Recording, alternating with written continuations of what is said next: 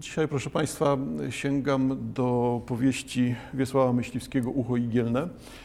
Od razu zastrzegam się, że nie będę spoilerował, także nikogo nie zniechęcę, ujawniając mu, o co chodzi w całości. To z tym już trzeba sobie samemu poradzić.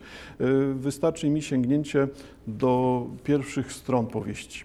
Tym niemniej tekst Myśliwskiego za chwilkę, a w nawiązaniu do tego, o czym wspominałem w poprzednim odcinku, powoływałem się na wiersz Fardowskiego „Ile razy?”. Ten wiersz, który eksponuje milczenie, przez to wielokrotne powtórzenie tego określenia.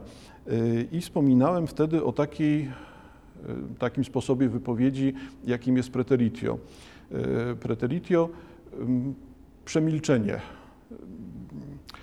Tylko tyle, że proszę nie rozumieć tego jako nie mówienia o czymś, bo to były te znaczenia metafor, o których opowiadałem na podstawie wiersza Twardowskiego, tylko proszę zwrócić uwagę na to, że preteritio jest sposobem wzbogacania tekstu, czyli nie chodzi o to, o czym, czego nie ma w tekście, tylko w jaki sposób tekst sugeruje to, co jest poza tekstem, coś, co jest celowo pominięte w tekście, dla czytelnika staje się istotne, chociaż w tekście nie ma o tym ani słowa. Gdzie tego typu rozważania o dziwnych tekstach, dziwnym sposobie rozumienia tekstu, takie rozważania, w których ja też widziałbym właśnie to funkcjonujące preteritio, pojawiają się w literaturze polskiej. Jedną z pierwszych rzeczy byłoby wspomnienie o twórczości Bruna Schulza. I sięgam teraz do Sanatorium pod Klepsydrą. W Sanatorium pod Klepsydrą mamy jedno z opowiadań zatytułowane „Księga”. Cytat z tego opowiadania. Zwróćcie Państwo uwagę na to, że księga funkcjonuje tutaj jako coś szalenie otwartego i w przypadku Schulza nie wiemy, o którą księgę chodzi. Czy jesteśmy w księgach świętych, czy jest to księga jedna z części Tory, czy jest to księga mądrościowa, towarzysząca nauczaniu w synagodze, czy towarzysząca mądrości żydowskiej, codziennej, tylko dla Schulza ta księga jest czymś uniwersalnym, czymś takim, co zawiera w sobie treść, a to, ta treść kieruje nas w stronę czegoś zupełnie nieokreślonego.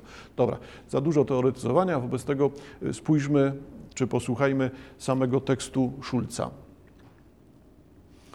Nazywam ją po prostu księgą, bez żadnych określeń i epitetów, i jest w tej absencji i ograniczeniu bezradne westchnienie, cicha kapitulacja przed nieobojętnością transcendentu, gdyż żadne słowo, żadna aluzja nie potrafi zalśnić, zapachnieć, spłynąć tym dreszczem przestrachu, przeczuciem tej rzeczy bez nazwy, której sam pierwszy posmak na końcu języka przekracza pojemność naszego zachwytu. Cóż pomógłby patos przymiotników i napuszystość epitetów wobec tej rzeczy bez miary, wobec tej świetności bez rachuby? Czytelnik zresztą, czytelnik prawdziwy, na jakiego liczy ta powieść, zrozumie i tak, gdy mu spojrzę głęboko w oczy i na dnie samym zalśnię tym blaskiem.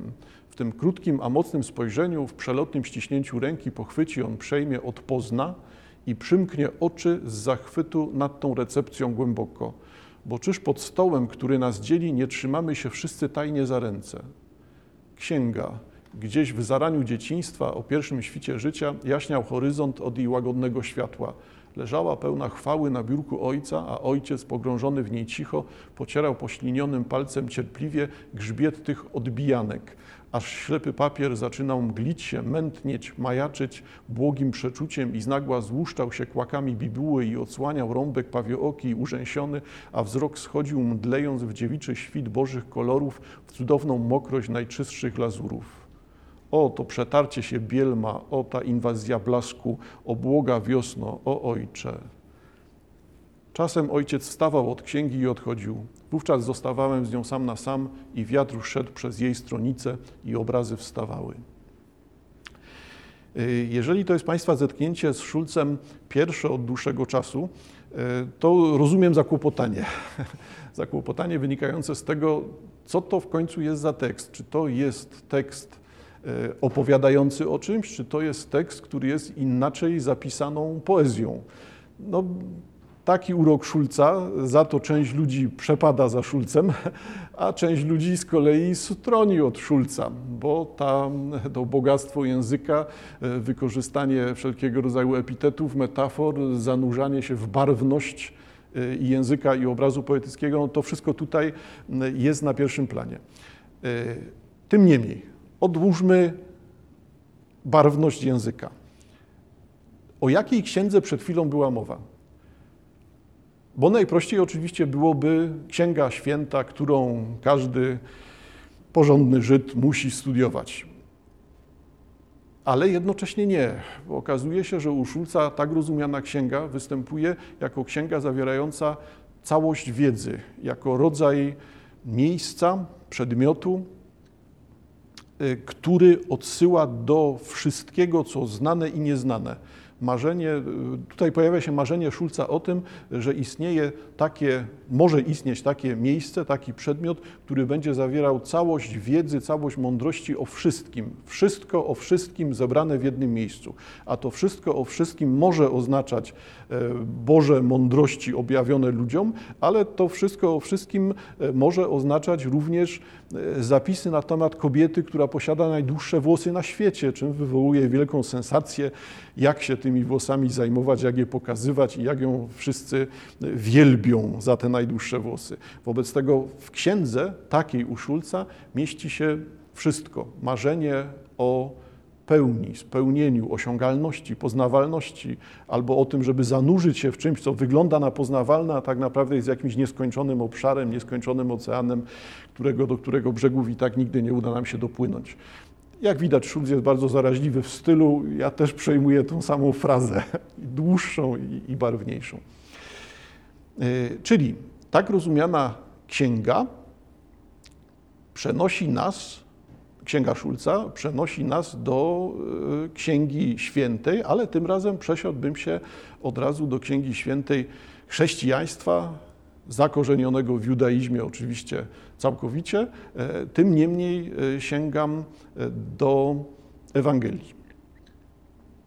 Dlaczego? No dlatego, że dla części z Państwa jest jasne, że tytuł powieści Wiesława Myśliwskiego Ucho igielne oczywiście, że może się kojarzyć przede wszystkim z przedmiotem. Jest igła, igła ma ucho, wobec tego mamy ucho igielne. No, gdyby nie to, że ta metafora jest tak mocno zakorzeniona, że chyba dla wszystkich jasne jest to, że rozmawiamy o fragmencie wypowiedzi Chrystusa, o tym, jak Chrystus po rozmowie z jednym z bogatych młodzieńców, który, którego hmm, stara się zachęcić, ale nie udaje mu się do swojego sposobu życia, młodzieniec odchodzi i wtedy ten rozczarowany młodzieniec, który nie był w stanie jednak sprostać wymaganiom Chrystusa, zostaje ujęty w tym obrazie wypowiedzi Chrystusa, która brzmi, że łatwiej wielbłądowi przejść przez ucho igielne, niż bogatemu dostać się do Królestwa Niebieskiego. I teraz zauważcie Państwo, co się dzieje. Jeżeli mamy taki obraz dość oczywisty, no bo to jest chyba dla wszystkich jasne, że obraz pokazujący, mamy przed oczyma teraz sytuację, w której widzimy igłę, nawet największą, jaką sobie wyobrażamy, tapicerską, no to jednak z wielbłądem nieporównywalny jest ten rozmiar. Wobec tego przez to ucho igielne nie da się temu wielbłądowi przejść. Widzimy sam przedmiot, widzimy, rozumiemy, czym jest ucho igielne i na czym polega ten kłopot z nawlekaniem, w drugą stronę ten obraz zrobię, z nawlekaniem jakiejś drobnej igły, którą zwykle trudno nam przysposobić do pracy.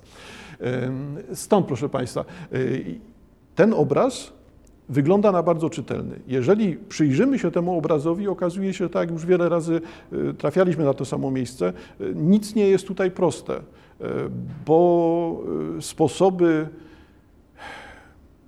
oddawania w kolejnym języku myśli pierwotnej Chrystusa są tak trudne do prześledzenia, że najczęściej nie udaje się to, to nam tego zrobić. Yy, oczywiście, że jeżeli Państwo yy, zachęcam czy nie zachęcam, to już każdy wybiera sam, wybierzecie się do Jerozolimy, yy, to przewodnicy na pewno Państwu pokażą ucho igielne w Jerozolimie.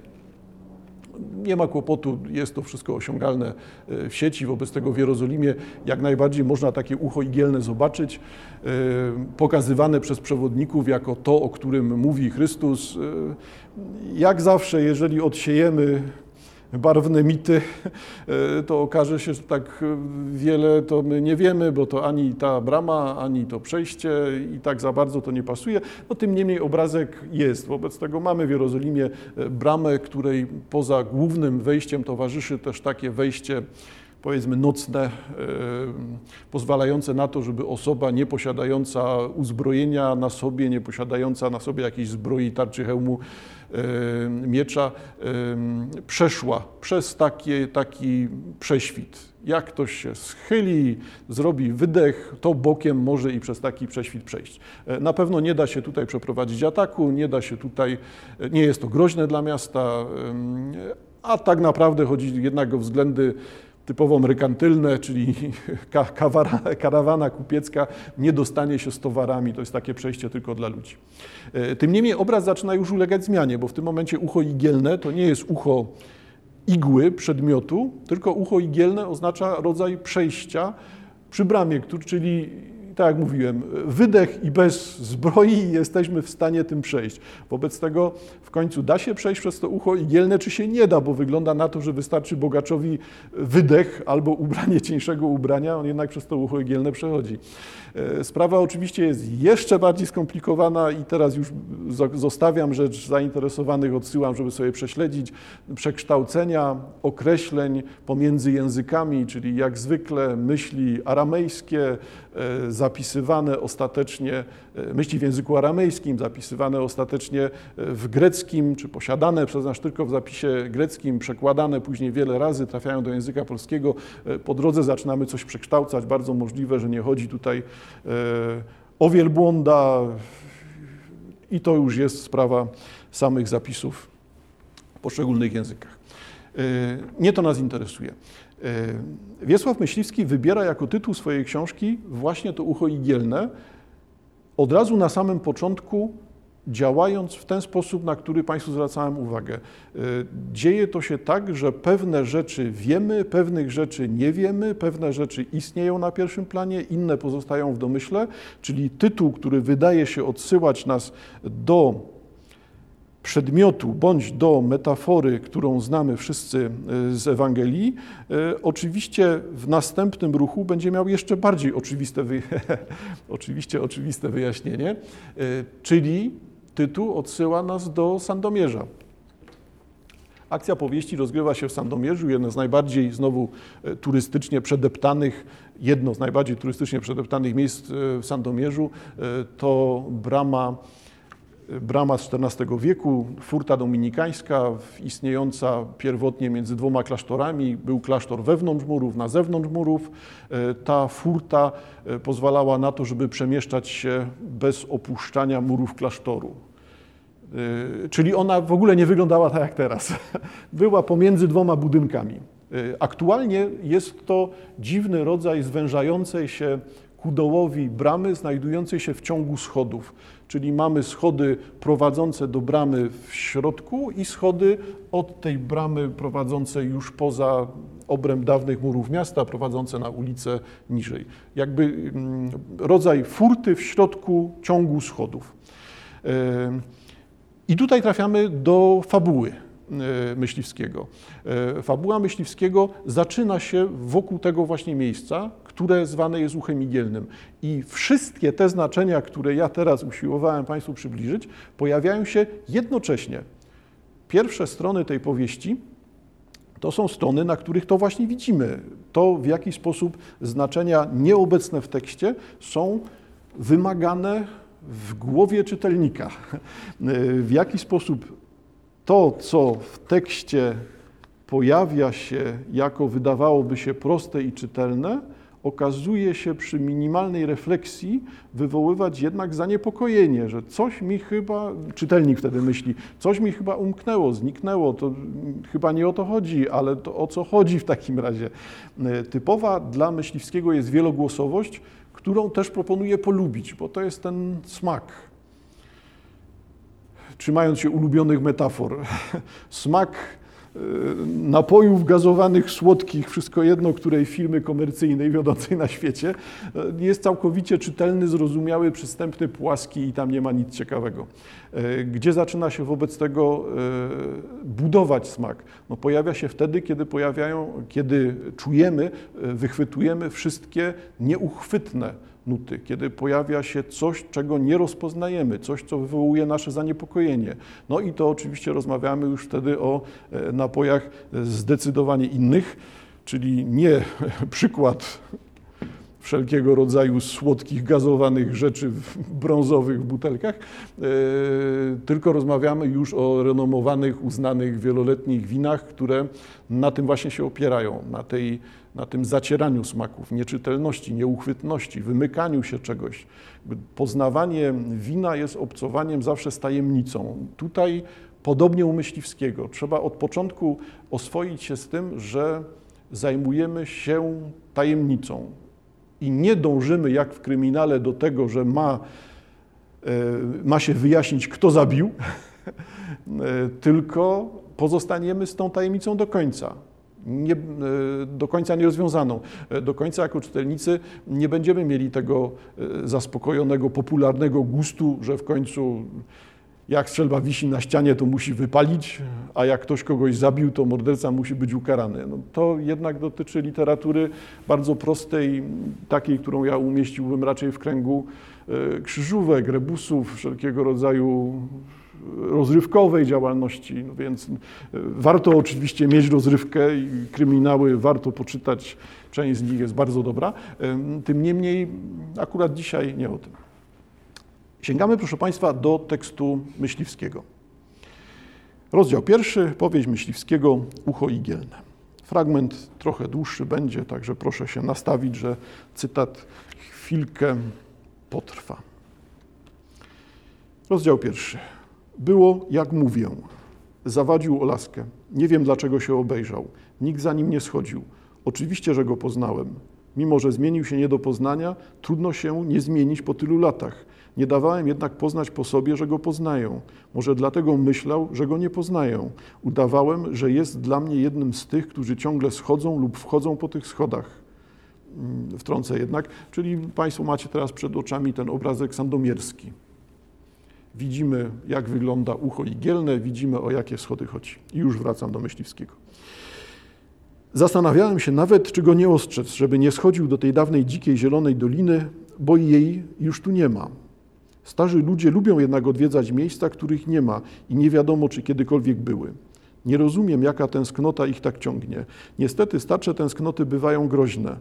Gdybyż jeszcze po płaskim można było do tej doliny dojść, może bym go zrozumiał. Tylko, że do, do żadnej doliny nie dojdzie się po płaskim, taka już natura dolin.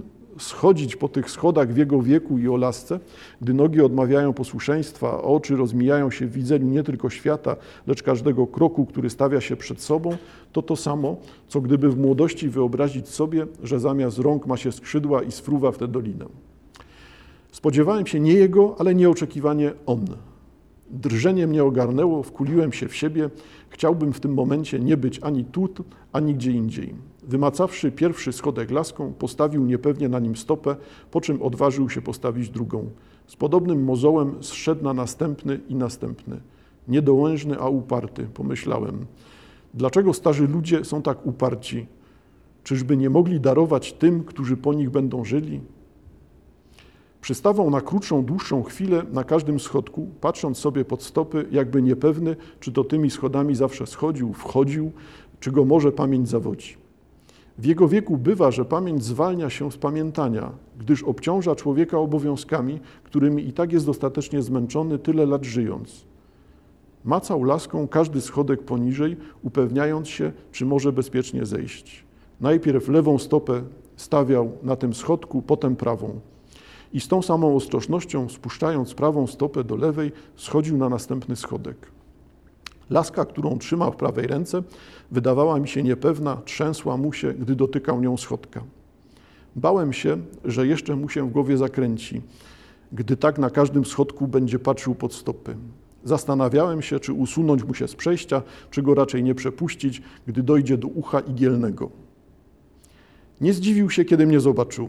Może nawet spodziewał się, że go uprzedzę, zanim on dojdzie tu z parku przez miasto.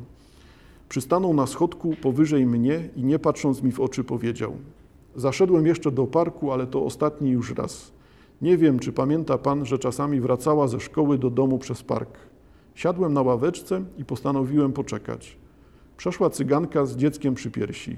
Myśli pan, że zatrzymała, że się zatrzymała jak wtedy? Skądże? Nawet nie spytała, czy mi powróżyć, mimo że dziecko zachwiliło, gdy przechodziła obok mnie. Widocznie uznała, że przyszłość nie jest przede mną, lecz za mną, a lat mi nie dołoży, bo skąd? Długo już siedziałem, miałem zamiar za chwilę wstać i pójść przez miasto, bo może i ona będzie wracała dziś przez miasto, jeśli chce sobie coś kupić, ale przysiadła się do mnie jakaś staruszka, pytając, czy może. Chyba że pan na kogoś czeka. Nie, proszę, mówię. Nie, proszę, mówię. Kiedyś czekałem, ale to dawno temu. Dawno, niedawno, ale jak się kochało, to dalej się czeka. A pani kochała? Też pytanie. Jest ktoś taki, kto nigdy nie kochał? Żyje pan, widzę, sporo lat, jak i ja, i nie wie pan o tym? Do teraz kocham, choć już pewnie nadmiernie. Boleję, że mu nigdy tego nie powiedziałam. I czemuż pani nie powiedziała? Chorowałam, ale lekarze nie dawali mi wiele życia, to nie chciałam go obciążać swoją miłością. Zwłaszcza, że po zdaniu matury wyjechał. Nie wiedziałam nawet gdzie, a teraz może i nie żyje. Pan by powiedział, jakby nie był pewny, czy pan będzie żył? Nie wiem, zwłaszcza po tylu latach. Może też nie chciałbym jej obciążać wyrzutami sumienia, że porzuca moją miłość, gdyby przyszło jej umrzeć. Czy to znaczy, że kochał pan kogoś? Do teraz kocham, choć również nie mam pewności, czy żyje, ale gdyby żyła, chyba bym jej i teraz nie powiedział, gdybyśmy się spotkali, bo ani ona by mnie nie poznała, ani ja jej. Nie jesteśmy już ci sami, co w młodości. Jeśli się kocha, zawsze jest się tym samym. Gdyby człowiek to wiedział w młodości, inaczej by żył. A tak niejedno zmarnuje, a najczęściej miłość. No pójdę już, muszę koty nakarmić. Dużo ich pani ma? Różnie, ile się zleci. Odprowadzę panią. Nie, dziękuję, niedaleko mam. A pan gdzie? Bo może ja bym pana odprowadziła, pan o lasce, a ja dzięki Bogu jeszcze na własnych nogach. Dam sobie radę, mam dużo bliżej niż pani. Sprawdził laską kolejny schodek, ale jakby nie wierzył lasce, bo jeździł jej końcem po tym schodku w lewo, w prawo, zanim postawił stopę. Chciałem go spytać, po co w takim razie schodzi do tej dawnej, dzikiej, zielonej doliny, lecz uprzedził mnie. Współczuję panu, że pan musi dalej żyć. Ale może będzie pan miał więcej szczęścia. Życzę panu. Chociaż moim zdaniem z życzeń jeszcze nic dla nikogo nie wynikło. Zszedł na kolejny schodek, tak samo sprawdzając go laską. Prawdę mówiąc, każde życie jest powtarzaniem życia po kimś. Przeszłość nas wyprzedza, musi pan to wiedzieć, ciągniemy się za nią. Bo któż by nadążył za swoim życiem? Zatrzymał się na kolejnym schodku. O ileż tędy dób musiało przejść? Zwrócił pan uwagę, jak wytarte są te schody? Wieków na to trzeba. Kto wie, czy wciąż tędy nie idą. Może zabiorę się z nimi. Co, dziwi się pan, w tłumie zawsze raźniej. I macając schodek poniżej zachwiał się, lecz jakby ktoś go podtrzymał. Gdy chodziłem do liceum, co ja będę zresztą panu opowiadał, pan sam to przeżyje, bo musi pan przeżyć. Do tego nie mógłby pan zadawać sobie pytania, czy warto było. Wszystkie pytania, jakie w życiu sobie zadajemy, sprowadzają się do tego jednego, czy warto było. No, nie w pańskim wieku. Po latach, po latach dopiero. Przerwę tutaj, bo i tak czytałem długi ten fragment. No ale fragment pokazujący państwu, na czym, na czym polega specyfika Myśliwskiego. Myślę, że pierwszą rzeczą, która przykuwała państwa uwagę, jest swoistego rodzaju aforystyczność. Takie pojawiające się co akapit, co drugi akapit, co pół strony, pojawiające się określenia, które możemy sobie zaznaczyć ołówkiem, wrzucić na margines, zapisać gdzieś i użyć jako złotej myśli. Ciekawa sprawa, bo wygląda na to, że dążenie do takiej lapidarności, do takiego właśnie mówienia złotymi myślami jest z jednej strony obecne w literaturze. Ciekawie pisała ostatnim, o tym ostatnio Anna Krasuska. zwracając właśnie uwagę na to, że coś tu wokół tej kariery się dzieje, że takie myślenie sentencjonalne, myślenie lapidarne, myślenie jednozdaniowe jest czymś, który oczekiwanym przez czytelnika i czymś, co pojawia się w literaturze jako rodzaj wypowiedzi. Dla mnie ciekawe jest to, że u Myśliwskiego ta lapidarność, to posługiwanie się złotymi myślami jest czymś, co jest dyskursywne. To znaczy nie wierzę w żadne złote myśli, które tu się pojawiają. Rozumiem, że każda z tych złotych myśli, tak umownie sobie nazwę ten rodzaj budowy zdania u Myśliwskiego, raczej wymaga komentarza, niezgadzania się, protestów, przemyśleń, może część akceptacji, ale część odrzucenia. Część oczywiście jest przystępna dla starszych czytelników, a część z kolei jest nieprzystępna dla młodszych. Zauważcie Państwo, co pojawiło się na samym, w samym końcu tego fragmentu, który czytałem. Wszystkie pytania, jakie w życiu sobie zadajemy, sprowadzają się do tego jednego, czy było warto. No to brzmi rzeczywiście w taki zwięzły, prosty sposób, ale pytanie znowu, czy to nie jest rodzaj prowokacji i raczej tak bym to odbierał.